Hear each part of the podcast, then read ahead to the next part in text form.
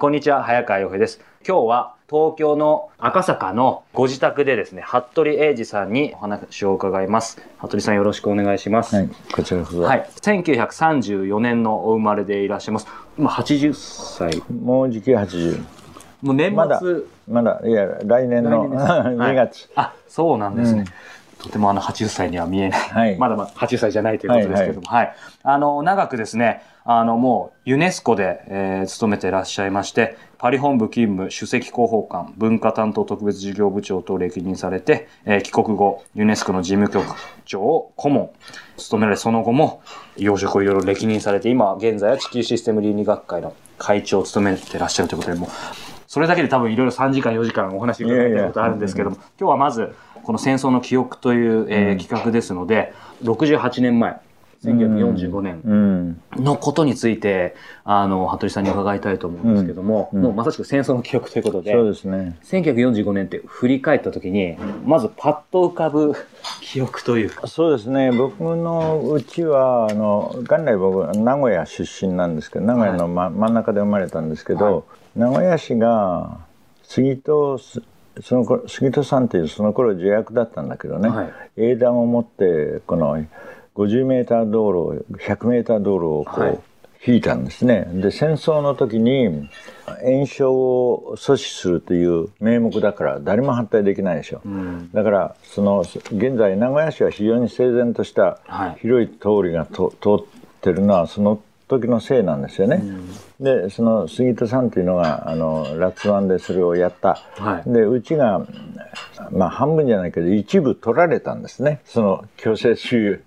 土地のために。で僕の親父がもうこういうとこには折れないと言って、四日市の名古屋から四日市のはい郊外に引っ越したんです。はい。疎開したんですよ。うん。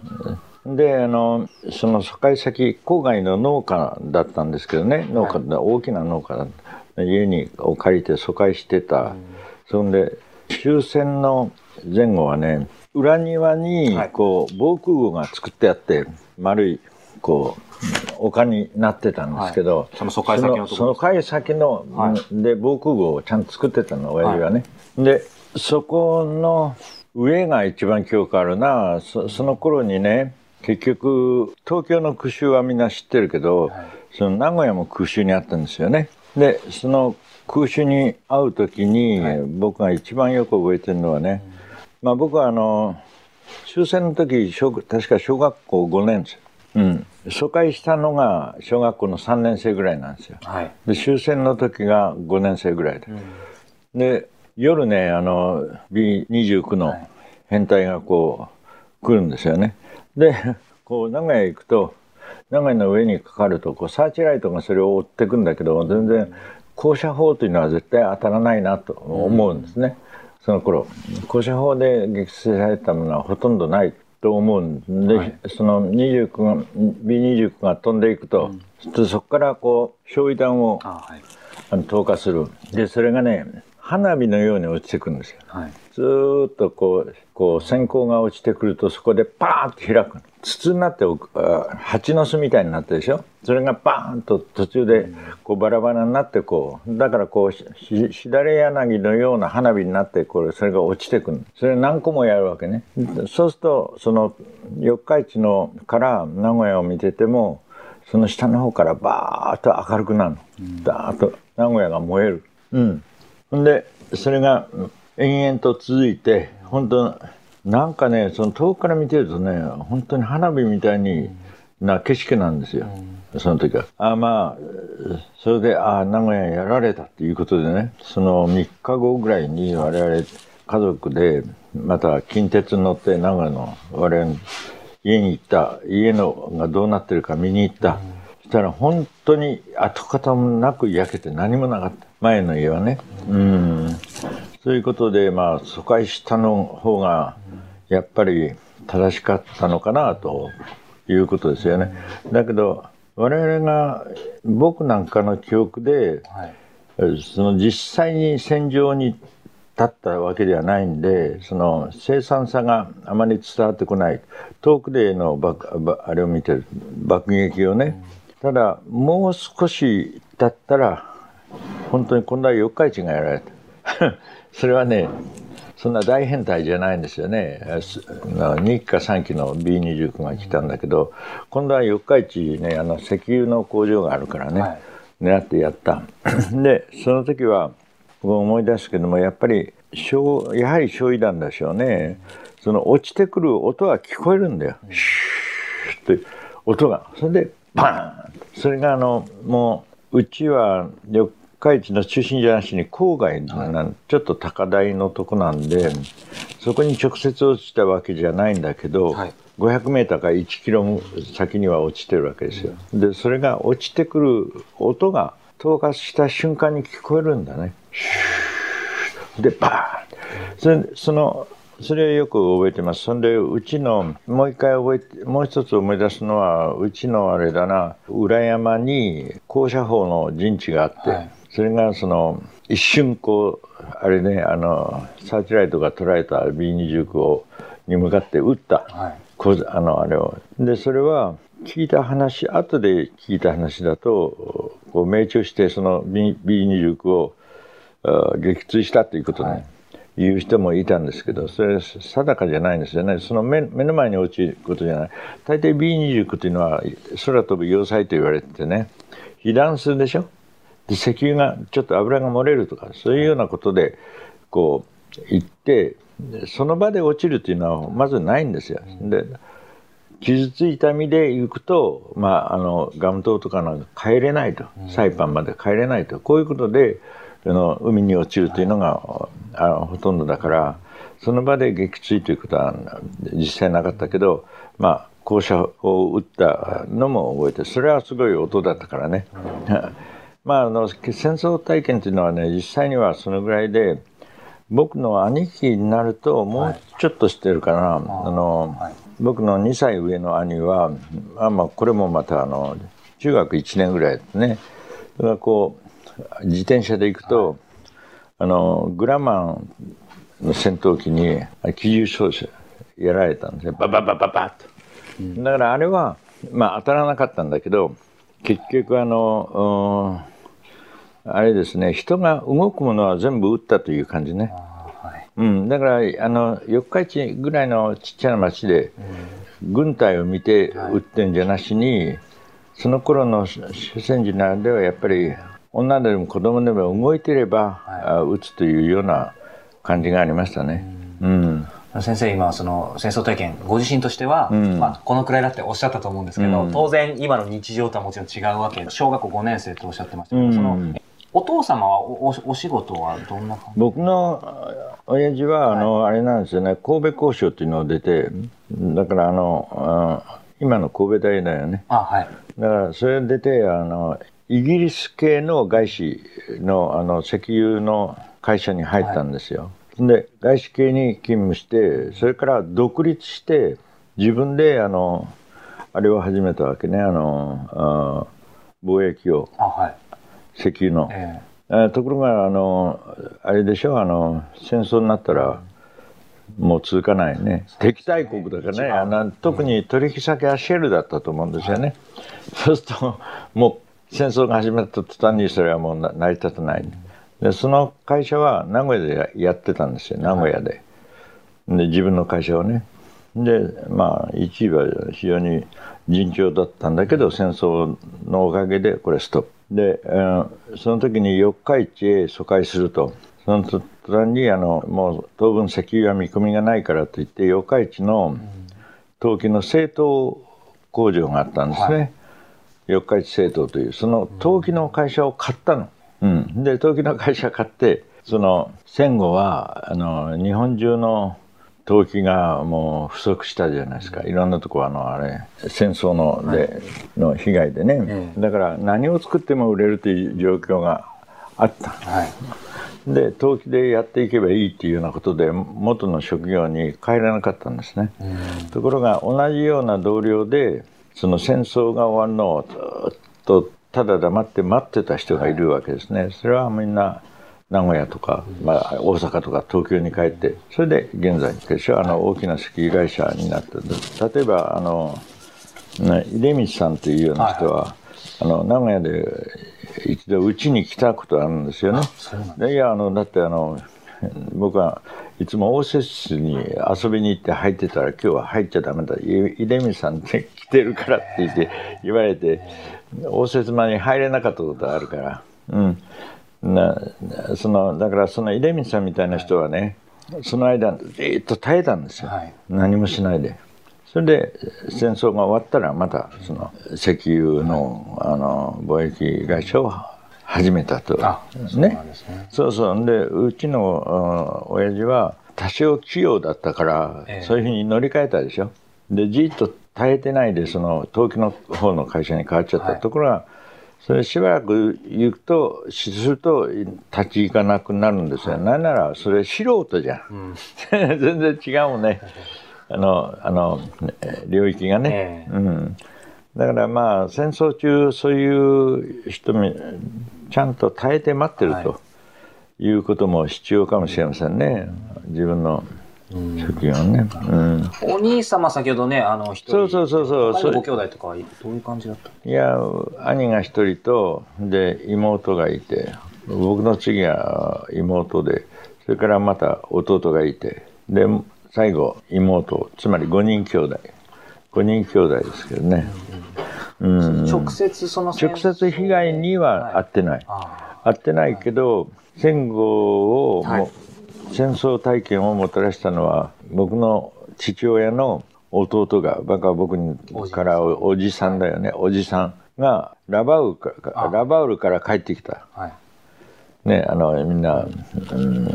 終わってからね戦争が終わってからね確か6ヶ月かな、はい、でそれそれでうちに居候したんですよ、はい。うん、居候といえばねその前四日市の空襲の時もそうだけどこういうことありますよ。あの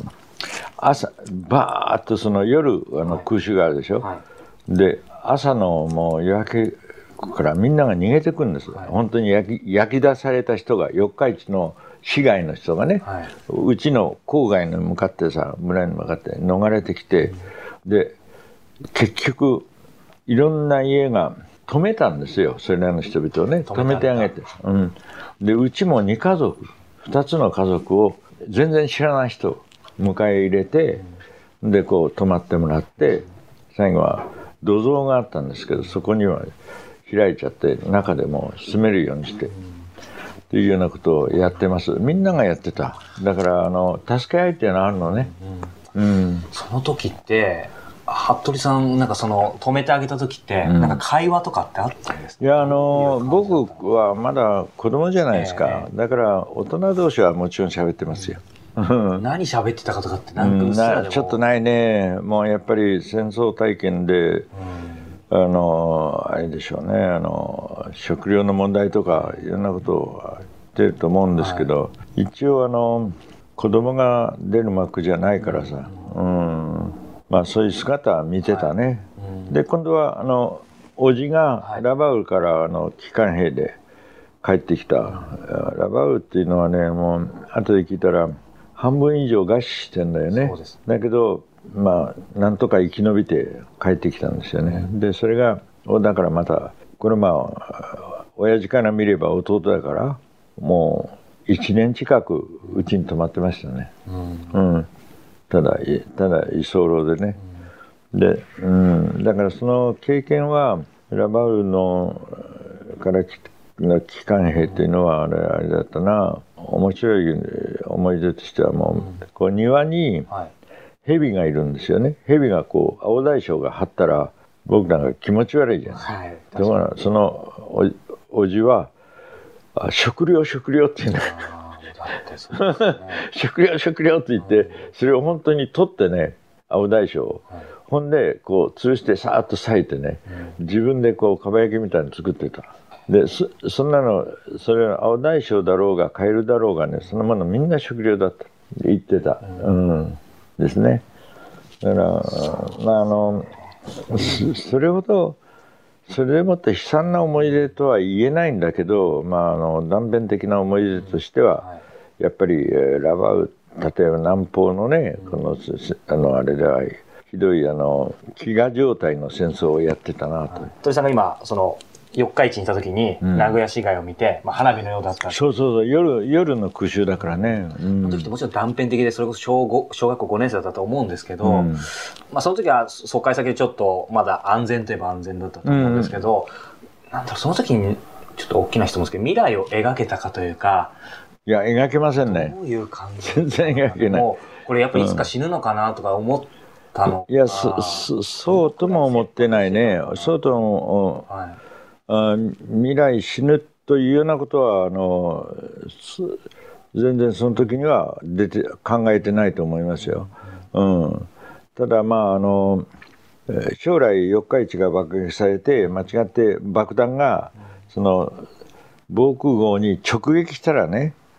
これは危ないと言われてたんだけどそれ以外はまああの一応あの、直撃しないならば大体は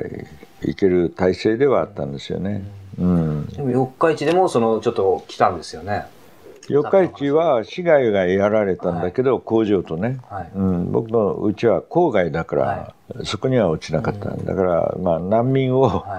あの、収容する方に当たったんですけどね。なんかやっぱりいろんな方が伺うと、もちろんその特に空襲が多いところかもしれないですけど、やっぱりいつ何があるかわからないから、その、気のみ気ので寝てたっていう方が結構、僕は今まで取材した中では多かったんですけど、うん、まあ場所がいろいろなんですけど、うん、さんはそこまでではなく気のみ気のままで寝たということはないね。はい、ないけども、あの、すすぐにこう、防空頭巾とかね、はい、枕元に置いていたんですよね、はい、みんながね。うん。それから今の、僕なんかのんきだからあんまり見てないけど母親はやっぱりいろんな、23日分の食料とかいろんなものをこう持って逃げられるように準備してたと思う。うん、今ねお母様の話も出ましたしお父様の話もありましたけど、うん、覚えてる範囲でいいんですけどその家族での会話とか、うん、例えばなんだろうお父様とかお母様そのこの戦争は例えば負けそうだとかわかんないですけど、なんか、どんな話でもいいですけど、なんか家族でどういう会話が？戦争に関してか？でもいいですし、つまり、そもそも戦争の話ばっかりだったか、普通に日常が全然あったのかとか。うん、普通の日常ありましたよ。うん。うん、その疎開してる間、あの、畑も借り、田んぼも借り、それでこう、自給自足できるようにさ、田植えまでやったからね。田植えもやりあのいろんなあの、はい、山の畑であのさつまいも作ったりさ、はい、いろいろやってそれはおばあさんがいましてそれが好きでね、まあ、なんかしないけどおばあさんが農業好きになっちゃって、はい、どんどんどんどんやってましたね、うん、この戦争はもうダメじゃないかという話は、うんまあ、食卓ではできないと思うね。意図的にそれ話してなかったかもしれないんですけど、はい、僕の親父はかなりそのあれでしょう国際通であったはずだから、あ母親もそうですけどね、これは危ないかなと、はい、危ないかもしれないということは気が付いてたとは思うんですよね。うん、うん、だけどあの僕がの僕らの前で子供たちの前でこの戦争は負けるかもしれないとは言ってないです。うん、もう明日のね明日あのなんか重要な玉音放送があるからそれはみんなで聞か、聞くようにっていうような話はあったね。あうん、玉音放送の話出てきましたけどその8月15日は聞かれま聞きましたね。どこで？だからその、えー、疎開先の家で、ラジオで。はいうん、そその時結構いろんな方聞くとなんかよく聞こえなかったっていう人もいたりいやあのねよくあのよく聞こえないって言えばラジオだし、はい、それに聞き慣れない日本語じゃないですか。ね、だけどもやっぱり耐え難きを耐えてね忍び難きを忍びというその言葉でみんな分かった、うん、だからああ負けたっていうようなことを母親が言っていました。やっぱりもうやっぱり負けたんだっていうようなことをね、うん、うん、だからうんまあそれをそれを聞いたんだね、はい、本当に。僕らみんな家族が集まって聞いた、うん、その時ってもう人それぞれだと思いますけどなんかほっとしたとかもう力が抜けたとか戦争が終わったの受け入れられなかった人とかいろんな立場とか性別とか年代によって違うと思うんですけどその当時小学校5年生の服部少年はどうだったんでしょうか、うん、あのみんなそうだと思うけどそのぐらいねあの軍国少年に育てられてるからね悔しかったよね。やっぱり軍国少年だったんですか？それみんなそういうふうに育てられてるからね、はいみんな僕らなんかも冗談は別にしてこうあと予科練に行くんだとかね。そんなこと言ってたからね。みんなが同級生が、うん、だからうん。まあ小学生でそんなこと言っててもしょうがないけどみんな将来はヨカレンに行くと言ってそれが一番、あの華々しいあの死に方だっていうようなことを言ってたから、だから、うん、そういうふうにそういう教育を受けてきたでしょ？だから絶対に勝つんだと言い聞かされてきたわけですよ。学校でもどこでも。だからそれがやっぱりここで負けたんだというのはなんかこう裏切られたような悔しさ、うん、ああったね、うん、なんかアメリカが憎いとかそういうのは別になそれはないですね。それはねあの非常にあれなんだけど憎さが出てくるのはね、あの目の前にいないんだね相手が、ええ、うん、だからその目の前に見えない敵に対して憎いとかいう感情はあんまり湧かない、うん、うん、あとはねやっぱよく言われますけどその当時の報道、うん。がやっぱりその戦争が当然負けてるなんてことは言ってないわけで、うん、その辺で感覚で構わないんですけど、うん、まあ、服部少年もそう前のねうちではちょっと話題になったミッドウェイの開戦の時のあの発表の仕方が、はい、で本当は本当もっとすごい被害が出てるんじゃないかというのは会話に上がったことあるね。あそうですか、やっぱりあの戦火ばかりを言ってるでしょ、うん、ハワイの例えばあの真珠湾とかなんか、マレー沖海戦とか、しかしミッドウェーの時のあの大本営発表に日本か抵抗海軍にもそかなりの被害が出たというふうに読み取れる節があるんですよやっぱりね。うん、それをまあ、まあ、うちの母親だとか、はい、おばさんだとか、敏感に嗅ぎ取ってこれ相当被害が出たんじゃないかなっていうことを言ってましたけどね。うん、今も戦争の年は辛い話もちょっとあの大変大変な話も聞いたんですけど、うん、そのなんでしょう。普通に楽しかったこととか,、まあ、なんか支えになったことでもいいんですけど。楽しかったことというのはねその時代。あまああのどうかな。まあおばあさんと、はい、いろんな初めてのそのまだ若いさつまいもを掘りに行ったり、はい、その頃ね蚕も買ってたんですよ。はい、で蚕の桑の葉を取りに行ってあげたりね、まあ、つまりもう本当に田舎の生活ね、はい、田舎の生活をやってたんですよ、はい、あのそういうものも借りて農家の大きな農家だったもんだから、その貸してくれた家も大きくて、はい、真ん中の母屋とそれからこっちの方の、うん、まず3か所に庭があるぐらいの家だったんだけどあのだから全部できたんですよ、はい、蚕もねあの、うん、で僕らも全然名古屋生まれじゃできないような田植えまでやって稲刈りもやって、はい、うん。あの麦も植えて 今の人が体験できないことをみんなやってきた、うん、桑の桑をね桑の実っていうのを食べられるということが分かったし、でかこう葉っぱを摘んできて今度は蚕にやる。まあ僕ら手伝ってるんだけどで蚕がこう桑を目目の前で見られるねあれ今の人はなかなか体験できないと思うよ。うん、皇后様はねあの皇皇居で桑をやってるじゃないですか。だけど普通の日本人の見てないでしょ。あの蚕が桑を食べてるとこなんか、はい、で僕らは目の前で見てる、うん、であの楽しいっていうのは思い出はねその頃ね、これ戦終戦の直前とそれから直後も、もう食料の問題ばかりだね。これはねきついんですよ。あのさつまいもの葉があるでしょ、はい、こんな茎なんか食べないでしょ、うん、誰も。葉も食べないよね。しかしそれを食ってなんか佃煮みたいにしたりということになるんですよね。そもそも今葉っぱとか茎見てないですよね。見てない。売ってるもの売って売ってない、はい、見てない。でさつまいもの葉のこの茎のとこだけでも取って、そのに煮物にしたり佃煮みたいになってるなし、イナゴがあるでしょ。はい、イナゴを取りに行くんだよね。田んぼの中に秋になると。でイナゴを僕が取ってきたのをこうあそこで、あの行ってそれからあのやっぱりこれも佃煮みたいにイナゴの佃煮なんて食べたことないでしょみんなね。あります。一回だけ。でそれをたあまり抵抗もなく食べられたね。うん。すごい抵抗ありました僕は。で抵抗まあ多少抵抗が僕はあったかもしれないけどとにかくお腹が減ってると何でも入る。であのイナゴの形があるでしょ。あれが気持ち悪いじゃない、だけどもそういうものも食べてた時代ですね。で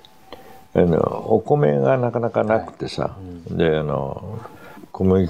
粉だったかな。なんか水豚っていうのを作ってね、ほとんど水遁で過ごしてたような時代だな。うん、感覚で構わないですけど、そのいわゆる食料のそういう今の一番やっぱり戦争終わられとか大変な時期が、うん、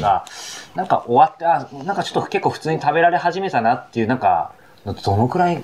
?3 年ぐらいかかってんじゃないかな。それはなんか、なかなかね、その、そういうのが、急にはね、その、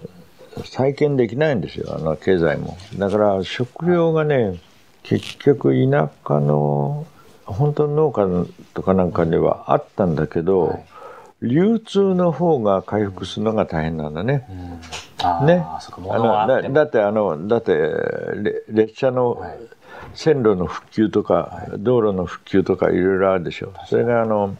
相当かかってると思うよ。うん、だから3年後ぐらいでもまだひもじかったような気がするな。はい。うん、だから中学生いっぱいの、はい、ただね僕らのとこは都会の真ん中よりは良かったわけ。だからもうすでに郊外だから、はい、で農地借りてんだからね、だけど本当にあのそういうところに疎開せずに、はい、あの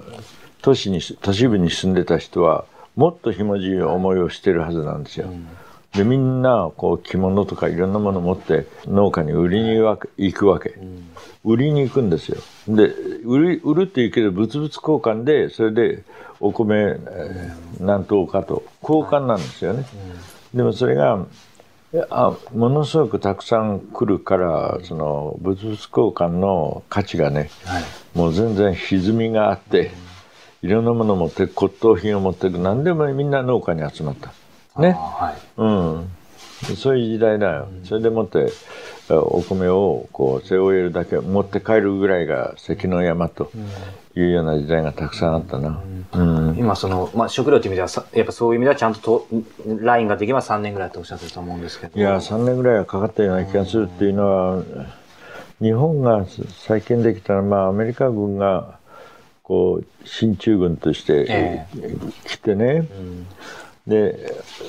終戦の翌年あの天皇陛下が昭和天皇がマッカーサーに会って最初に言われたのはあのあれでしょ私の身はどうなってもいいとだから日本の国民を飢えさせないでくれということを言われたのね。であのマーシャルプランというのが発動して、あのアメリカの食料が配給されてそれで救われるわけだ、日本国民は。でもそのそういうことが実行されるのに結局は行き渡ってなんとか毎日行けるなというのに3年ぐらいかかってるということなんだよね。はいうん、実際その、まあ、食料っていう部分とはちょっと別かもしれないですけどもまさにその戦後の復興から生きてきた、うん、あの服部さんとしてそその時って感覚でいいんですけど戦争終わって例えば3か月ぐらいはなんかその身の回り全体が戦争をまだ、みんな受け入れるのに時間かかったみたいなところから、例えばその半年になったらみんなすごいエネルギーが出てきてなんか再建しようみたいな、なんかその空気感ってどういう感じだったのかな？まあ、いや、いや、あんまりね、そんなさ、東北じゃなしにね、はい、もっと厳しかったと思うよ。というのは、日本の価値観が全部ぶち壊されたわけだよ。そうですよ、ね、うん。だからそれで再建する新しい価値観は定着でしてないんですよ、まだ。はい、急にあの民主主義とか。再建って言い方もふさわしいかそうかわからないです、ね、うん、だからそんなあれじゃないかな。呆然としてたうちに23年経っちゃってるんじゃないかな、うん、うん、まあ模索状態？本当に。民主主義と急に言われても、はいどういうふうに理解していいか分かんないんだから、うん、そこでそれこそ戦争終わるまではその、ね、未来をそれこそ文字通り描けなかったってことだと思いますけどそこから、まあ、まあそれだけでまた話すとものすごいあの、うん、一言言えないと思いますけど服部さん実際その、ね、京京都大学の大学に行かれて、まあ、ユネスコあのフランスがあってユネスコっていうそのご経歴もあると思うんですけど、うん、その辺ってどういう経緯でそういうふうになったのかななんか自然に僕はあの、はい、国際的なところで働く、きたいという気持ちは、もう小さな頃からあったような気がするんですね。それ家庭、家庭の雰囲気、まあ、親父がその、まあ、イギリス系の外資会社に入ったっていうのが第一で、それから、うちの母親がものすごく活発でもうどんどん飛び歩く婦人会の会長をね何回もやってあの最後も三重県の婦人会連合会の会長だからね四日市の会長でもあり、うん、でいろんな外交的な人だったもんだからね。雰囲気があったね。もう何か僕も国際的なところで働くんだという漠然とした思いが最初からあってさ、はい、うん、自然とそういうふうに言ったかな。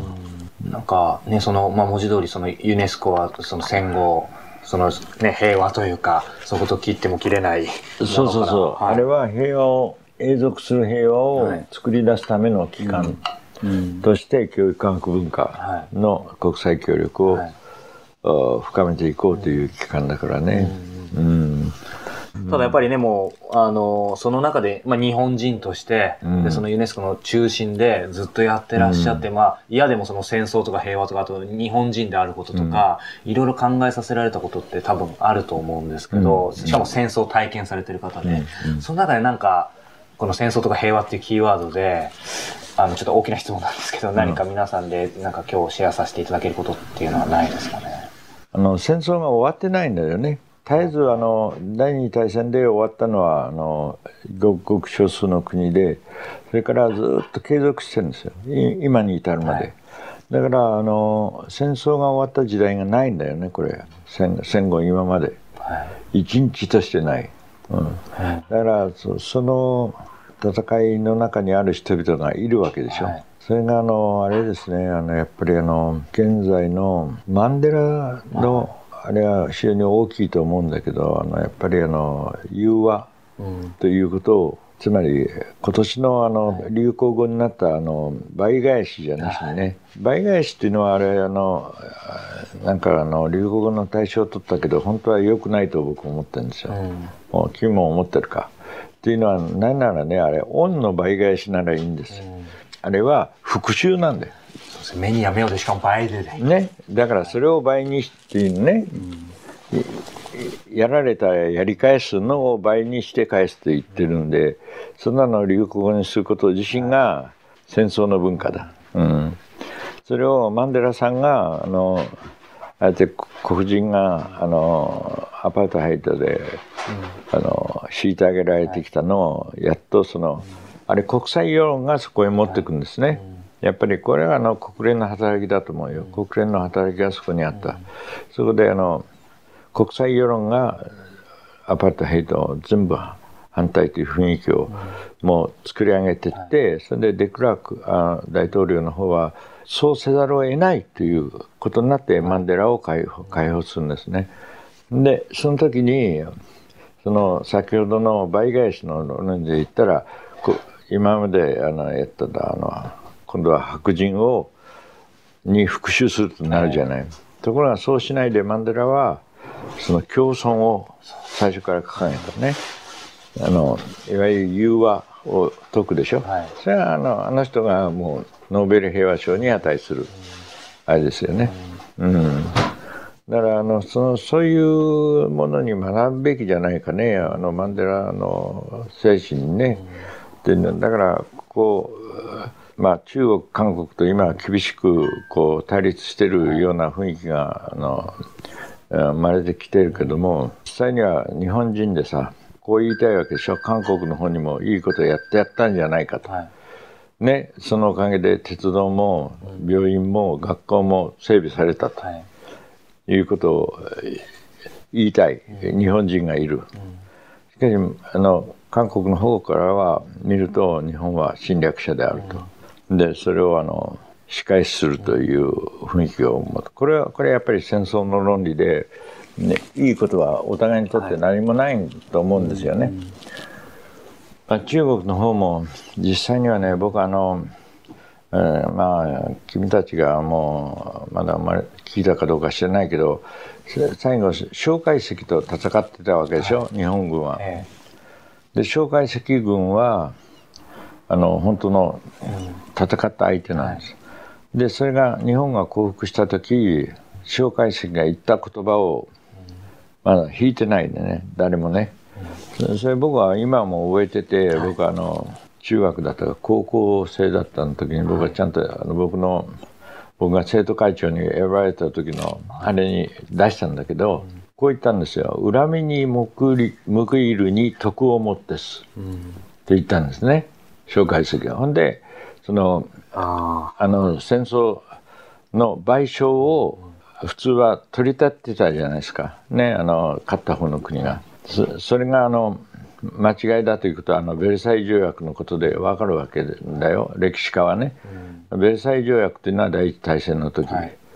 のドイツドイツが降伏した後で結ばれた講和条約でしょ、はい、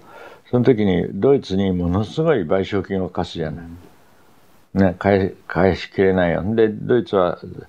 もうその賠償金のためにあの途端の苦しみをなめて、ほんでそこから何が生まれてきたかというとヒットラーなんだよ。うん、ね。そのことがな で結局それが第二次大戦に行くじゃない、はい、そういうことに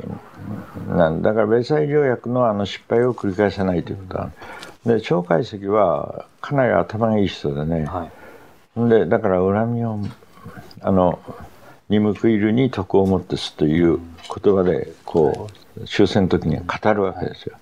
それがあの、まあ、だから僕はその時に日本が本当に負けたらそれだって言ったんだよ。うんうんだからその精神において負けてるということなんですよね。今その、まあ、私も含めてですけどあの服部さんから見てそのなんだろう日本とか日本人の、まあ、民意品格っていうとちょっと大きいですけど、うん、そういうのってその68年見てきて、うん、どう？日本人のいいところはね、はい、本当はねあのあこれはあの誠っていう心があるんですよ、はいうん、それそれがこう全てに通じるもんだろうと思ってるね、はい、うん、だから本当はあの日本人があの、まあ、世界中で何らかの影響力を持っていく持っていくとするならば、誠の心ということで、あらゆる人に接していくということじゃないですかね。例えばですけど、うん、まあ、例えばの話をしてますけど、仮にもう少し具体的にもう、服部さんが何か今もしできるとしたら、その、それなりに、今、今ももうすごい養殖に疲れてますけど、うん、その、例えばユネスコの、わかんないですけど、ところか他かわかんないですけど、具体的に日本人としてもし何か本当にそれ誠を体現できるようなことがもしできるとしたら、まあ、世界の民間ユネスコの世界連盟というのがあってねそこで私はあの数年前からあの、地球倫理という考え方を説いてきたんだけど、本も先生の、はい、あります。地球倫理という考え方なんですよね。でそれはあの、まあ、一つにあの一つはね母性原理を見直すということなんですね。母性原理。はい、で今までの力の文明から命の文明。母性原理っていうのはね鶴見和子さんという本当に優れた社会学者がいたんだけど、はい、亡くなったんだけどねあの言われたのな何を一言で言うとね命の継承を思考のね最も重要な価値とすること、はい、というが母性原理なんですよ、はい、命をつないでいくということを最も重要なことと考えることが母性原理、それに対してあの不正原理っていうのは力で、うん、先ほどのあれあれ倍返しに通じるやり方なんで、はいこれはあの本当に命の継承ということを考えていないやり方、で、ね。うん、だから不正原理っていうのが、まあ、父なる神神を持った国から始まってこう世界をこう覆っちゃった。近代というのをねあの考え直そうということを言ってるんですよね。はいだからそれをあの、まあ、みんなの人僕はまあ英語とフランス語でいろんなところで場所によってはあのフランス語で場所によっては英語でやってあの解いてくるとみんな反応してくれるね。でみんなが反応してくれてだから地球倫理の日を設定しようというところまでも決議ができてるんです、うん、うん、だから3月にこの3月に今度ニューヨーク行っても2014年。それをあの話す、はい、でおそらくそこで大きなまたあの声明が出ると思うんですけど、はい、まああのあれでしょうね。日本人はねこれあの司馬遼太郎なんかも言ってるけどやっぱりあの倒タオヤメブリって言うんですあの人は。ね、マスラオブリとタオヤメブリがあってね、その時代じゃね時代時代によってそのどっちかが優位になってくるんだよ。だけど見てるとそのタオヤメブリの文学とかあの芸術が栄えてるのは平和な時でね。でそのいわゆる戦国時代みたいなあれになるとマスラオブリになるんですけどそれをマスラオブリをそれが不正義なそれをやめてタオヤメブリっていうところに本当の日本の姿があるということを彼は言ってる。あの司馬遼太郎とドナルド・キーンの対話対対談かなんかでね、はい、でそれは非常にいいことだなと思って、僕が言ってることとちょうど愛、はい、こうしてるんじゃないかと思うんですけどね。だからあのそういったあの母性原理によるその新しい倫理というものが世界に行き渡るように、まあ我々が微力を尽くすということですね。だからそれがね日本だけのものという考えるといけないんですよ。日本はあのそういうものを生きてきたし万葉の時代から平安文文学全部女性でしょ。でそういう女性の対話巡りというのはあるんだけどこれは日本独自のものと考えるといけないんで僕はこうずっと世界に行き渡ってるというところを見直す、ね、それでもってあの通底するものがつかめるんじゃないかと。だから僕はインドネシアなんかに行ったら、はい、と日本人と同じものを感じますからね、うん、だからそれが大体日本からインドネシアにかけての僕が言うあの西太平洋のあの北条の三日月地帯三日月地帯というところには全部同じ心情が流れてる。でそのそういったあの母性原理的なものがじゃあ、はい、そそこの東アジア僕の言う西太平洋ね、えー、だけかというとそうじゃなしに世界に全部本当は行き渡っていたんですよ昔。だからケルト文明もそうだしね。エーゲ海文明もそうだしね。もうそういったものが本来の姿であったのにそれがだんだんだんだんこう薄れていって不正原理が支配するのが17世紀の科学革命から起こると。で18世紀のいわゆる産業革命というものが成功して、で西洋がバッと力を得た時にもう世界的にその力の文明があの分配されるんですよ。世界をね。世界を取り巻く。で現在もその中に生きているけどもその結果どうなったかというと地球の破壊だ。ね母なる地球の破壊が起こってると、だから昔のね日本人が持ってたつましい豊かさというのを再発見すべきだろう、うん、ね、つましさというのをねあの注意してんですよ。みんなあのクローデルのような人もアインシュタインのもね、はい、みんな日本人にそういうものを見てすごく素晴らしいって言ってるんです、はい。えー、つましい豊かさあの、今その、ね、地球倫理の話も伺いましたけども、これはあの、もう、服部さんの、えっと、個人的な感覚、感覚と見解でもちろん構わないんですけれども、うん、今その、いわゆる日本で安倍政権になって、うん、まだ秘密保護法案だったり、うん、まあ原発だったり、うん、えっ、と、すごい危険だっていう人もいれば、まあ、そうじゃないっていう人もいたりとか、どどう見られて僕はあの、原発の時に、日本で一番早く脱原発をあの学会自体の立場として表明したのは、この地球システム倫理学会。で、はい、これあの3.11が起こって、1か月後にもう世界に日本語と日本語も出してるけど英語フランス語で発信してるんですよね。でそれがバーッといろんなとこに広まって、い、ろんなエコーがあの来るから、今第一の声明はその脱原発。そそこの中に書いてあるのはねあの結局原発に関しては脱原発を絶対にやらなきゃいけないということなんだけどその前にだからその力の文明から命の文明へ不正原理から母性原理へと書いてあるんですよね。でその転換をしなきゃいけないということを言って出したのでは世界で一番早い学会なんだけど、でその声明はもう10カ国語になってるからね。で国連の公用語は6つなんです6カ国でもうちのの声明は10カ国なんです ということになってるんだけどなぜ原発はあのあれしなきゃいけないかというと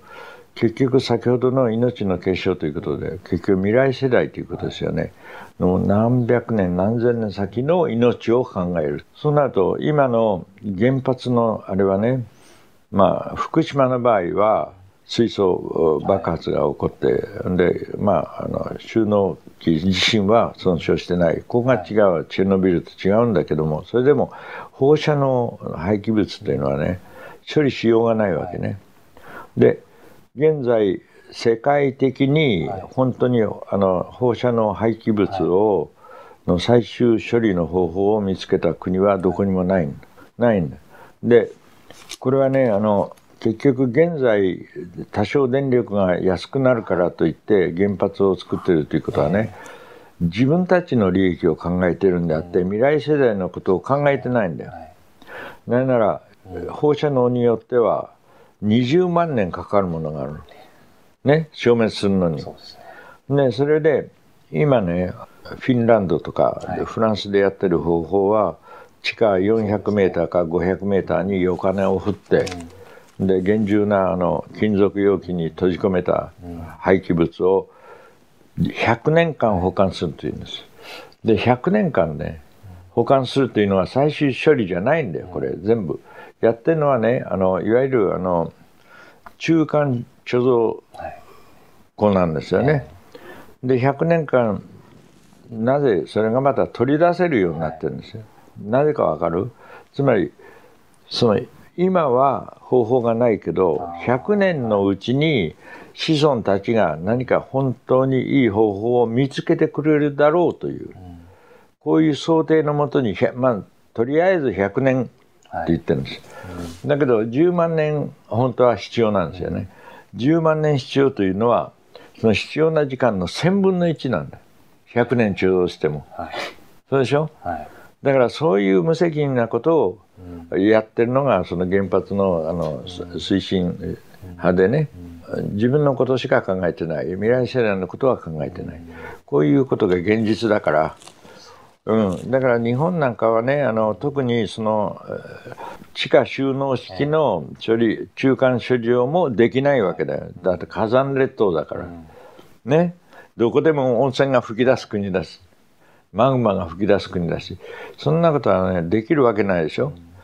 だから日本なんか最あの率先して今あの原発廃棄すべきなんです、つまりもう原発はやめるということをはっきり言うのが正しい。で、ま、僕は小泉さんがやっと言い出したんでね、はい、小泉さんも反響はあるわね、あの人はね。だからちょうど2年半前に我々が言ったことを今言い出したわけ、うん、小泉さんがね。だけどあの世界に先んじてその表明をすればその影響力あるね。うん、というのは脱原発を本当に今やってるのは日本だけなんですよ。原発は原発所有国で。じゃあドイツがそれ表明してるじゃないか、イタリアがやってるじゃないかと言うけど、ドイツはまだ稼働してるんだ。2020年に辞めると言ってんだ。ね。でも稼働してるでしょ。で、日本は今一機も稼働してないんです。だから脱原発してるんだよ。事実としてはそこがあるわけですね。うんうんだから今一つも動いてないんですよ。それでもってみんなこうやって電気もつけてやってるじゃん。うんだから日本がその脱原発を本当にこう表明するというのはこの時期にやるべきなんですね。うん、だけどあの結局はあの原子力村というものが国の中の国を作って強力なあの勢力になってたからそれとあのいやまあ与党政党長く続いた自民党政権の中の癒着があるわけね。でこういう体制というものエスタブリッシュメントというのができててそれが壊せないと。で安倍安倍政権も壊せないという状況ができているということでしょう。あの、ロラン島っていうので風力発電だけで自給率120%の島に行ってきて、うん、でそこもやっぱり40年間は日本と同じように全然自給率が電力がなかったからもう原発で固まってたんだけどなんか民意でとっていううん、デンマークなんかはあの僕は参考になるし、ドイツも参考になるし、結局北欧の国が今一番参考になるんですよ。うん、で日本の場合はねあの風力だけじゃなしに張力も使えるしあの小小規模の水力発電っていうのは可能だし、はい、あのつまりダムを作らないであの流れてる水を使ってっていうのがあるんです。あのあの日本はその非常に渓流が多いじゃん。はい。水車を回してそのそれだけでも発電できるしそれから地熱発電っていうのがあってね、これはあの慶応の竹内さんというあの専門家とあの去年あの、ネイチャーネイチャーカフェっていうのをやったんですけどまあネイチャーと共同で、あのシンポジウム開いたんだけどその時にあのそういう技術屋さんである竹内さんというのも参加して、もう今でもね、もう原発依存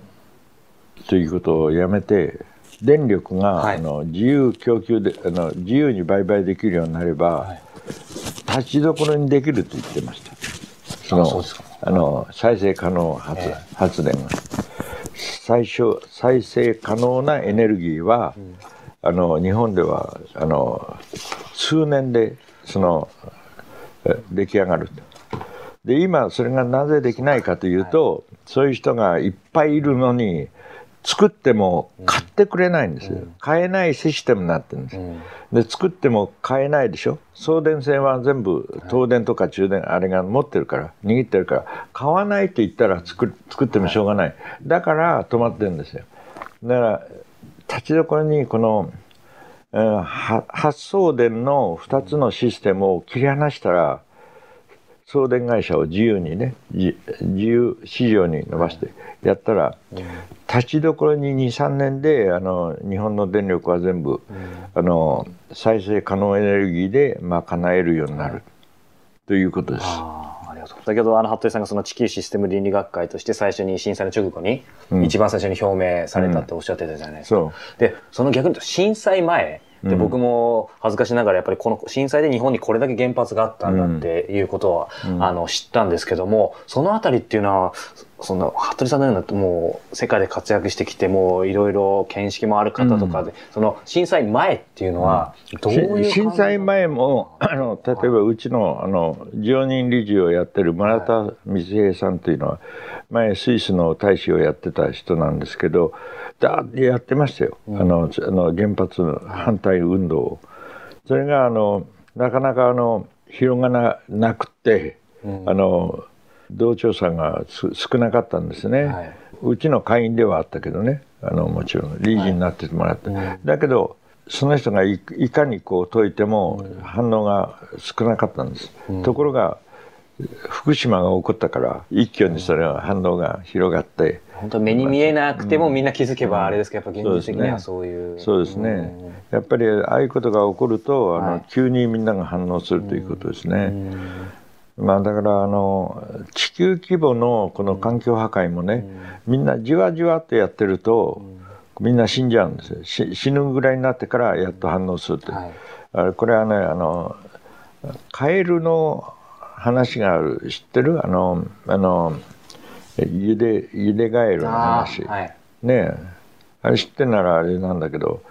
こう水の中にお鍋の中に水を入れてカエルを入れてそれでまあつまりあのあれだ。最初にお湯をね、うん、沸かした中にカエルを投げ込むとカエルはバーンと飛び出るわけ、うん、だけどそのお鍋にを水の状態でそこにカエルを入れるとその中に泳いでるでしょカエルが。でそれにこうそのガスをつけてチロチロとだんだんだんだんそれを熱していくとどうなるかというとカエルは飛び出ないんですよ。飛び出ないでゆだってしまう、中で。ゆでガエルになる、っていうその実験があるんだけど、それと同じことを人類がやろうとしてんじゃないの？つまり環境がだんだんだんだん悪くなってってるのにその入れ替える状態、うん、だんだんだんだんだからちっとも飛び出さないでそのうちにそのゆだってしまうという状況が将来するでしょうね。うん、だからこういうことに関してねあの何か大きなことが起こるともっとあのみんなが反応する。だからまあ一つの警報みたいなのは、起こってるんだね。あのあのアメリカのハリケーンが、ああのアメリカにはトルナードトルネードの方だね、竜巻の方は毎年巨大化してるでしょ。すごいですよね。ね。サイクロンもね、ハリケーン、はい、それからインド洋のサイクロンそれからあの東南アジアの豪雨、日本へ来る台風なんかも巨大化すると、こういうことが起こって自然が警鐘を鳴らしてるね、鳴らしてるのに人間の反応が鈍いということでしょうね。だからこれをねあの今度あのこの月曜日にそのあそこで一概で話す時に僕は一つの絵を見せようと思ってるんだけど今年も話題になったあのテレビの出る絵なんでね3つの絵が話題になってるといつもいつも最初に世界の名画というんで取り取り上げるならば誰しも取り上げるのはモナ・リザでその次にあのフェルメールの「真珠の首からの少女」というになるんですよね。で3番目には何だというとこれはムンクの叫び、はい、なで僕はあのそれを取り上げたテレビのなんか見てたんだ。広告だかな広告じゃなしなんだ。CM じゃなしかもしれないけど見てたらあれあそこで女の子がねみんなそれに3つの絵のあれ,、あれに扮してるじゃないですか。ねあの中ではあのそのフェルメールのの真珠の首風の少女が一番よくできてる。だけど一番最後にムンクのやつをこうやってやるのは、女の子がいるでしょあれ全然ダメだと。なぜ、なぜダメだかわかる？あの、ムンクの絵はね、あ、ここ、叫んでこういうふうになってるんじゃないんですよ。あ耳を塞いでるの。こういう手の形で耳を塞いでるんです。あれは叫んでるのはそのあの人物じゃなしに大地の叫びなんだよ。自然のスクリーム悲鳴ということ、で。それを聞いた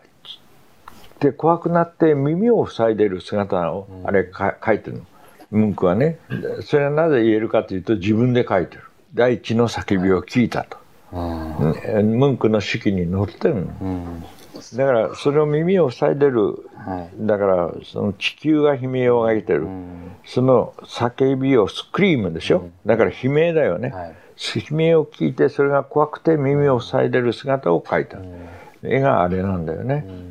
でそそういうことをあのもうちょっとあのその絵もパワーポイントで出してや見せてやろうと思ってたんだけど。叫びというか大地の叫びなんですね。あれは大自然の悲鳴なんです、うんうん、本当そういうタイトルの方が。スクリームなんだってスクリームって書いてあるんですそれを日本人の誰かが叫びと訳しちゃったから暗いみたいになっておかしいスクリーム悲鳴と書いてあるじゃない。現代には。映画の放題がちょっとおかしな放題になるのと同じですね、うん、そうか、あの天皇陛下にその戦争責任があったかないかっていうのはまたいろんな意見があると思うんですけど、うんうん、服部さんどどう？僕はなかったと思いますね。というのはそういうようなあの判断を下してあの、政府を動かす力がなかった。力、うん、天皇は歴代日本の天皇というのはあの明治を除いてあの全部象徴だったんですよ。そうですよね。歴代もう2000年間。はいだからそれが本質的に変わらない、うん、つまりあの日本の天皇とあのヨーロッパの帝王との違いはね、はい、向こうは本当の権力者でその軍隊も持ち自ら甲冑をまとい、うん、あの戦うのが帝王なんだよ。はい、ね。ところが日本の天皇はねあれ完全にあのあれなんですよ。天皇の職務というのは、祈りなんです。祈ることなんですよ。あの国民のために。はい、で全然武器を取らないから権力も持たないんですね。うん、で天皇というのはいつもその祭り上げられててその密の奥にいるから、はい、それを皆皆が崇めてたけども天皇の職務というのは国民のためために祈ること、うん、ということだけなんです。はい、だからその権力を持つという体制が2000年間なかったんだからこれが急にあるということはありえない。明治の時にそういう天皇像を作ったんですね。っていうのは明治というのは文明開化と言ってるけどさ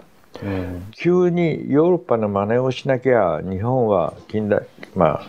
列強になれないということで、全部真似た時代でしょ、うだから明治天皇の肖像なんかをこう作って書いてるけども、うん、あれイタリア人の画家が描いたんだよね、うん、画家が描いたのを精密画で描いてそれを写真に撮って今度は写真にしたわけ。でみんなあれ写真じゃないからあの本当の実際の写真じゃなしに絵を撮って、うん、絵を写してるんです。ででもその格好は、ナポレオン三世なんか、あの思わせる書き方になってるわけでしょ、うん、結局西洋風にしたんですよ、はい、で全てが六名館の時代にやってる。だからその六名館というヨーロッパを真似た時代にこういうのができてきてるんで天皇も実権はなくてもそのあたかも向こうの皇帝のように実権があるように列強に対して振る舞う必要があったんです、はい。うん、だからその明治時代というのは特別でそれがこのいわゆる、まあ、昭和のあそこまで続くんだけど、はい、まあ歴史をずっと見ると天皇があの実権を持ったということがないんだ、はい、日本には、うん、だから当然ながらもうあの昭和天皇に関しても、うん、その実験を持ってあの戦争を始めたとか、そういうことは言えない。言えないね、しかもあの本当はあの僕はかなり注意してそのことを見てたけど、あの昭和天皇というのは非常に偉い方だと思うんだよね、本当は戦争を避けようとしてあのいわゆる御前会議の時に3度このもう避けられないのかって戦争をねししない道はないのかということを聞いてるんだよね。それがあの、まあ、東条内閣だからそれを押し切っても、うん、あの改戦のほかはありませんということで、はい、そうなるんだけど、あ一体ねあの僕がパリにいた頃にあの、はい、フランスのテレビキャスターで一番有名なニュースの男がね、まあ、友達だったんだけど天皇昭和天皇亡くなった時に電話してきたんですよ。うん、でいいね。広人は戦争戦犯じゃないかということを言うんですよね。それで、はい、戦犯が戦犯じゃないかというから、うん、お前なあの天皇は戦争を始めて始めなかったと言ったんでね。で彼が戦争に関わったのはに確かに初めだけどそれは御前会議の時に何回も何回もそれは避けられないのかということを言って、うん、あのもう最後はもうやむを得なくなるんだけどもしかし彼が自分の意思で言ったことはね今度終戦の時なんだよ。うん、それは自らの意思でもうその終戦を選んだんです。ね、だから開戦の時は自分の意思でないんで、意思で選んでない。終戦の時だけ自分の意思で選んでる。はい、ということを僕は言ってやって、結局、その8時のニュース報道が内容が変わった。ということがあるね。それ何かっていうと、それはそだからその戦犯のよう扱いにして言おうとしてたわけだから。それをでもそれはちゃんと流れたんですね。そうそうそう。だからその、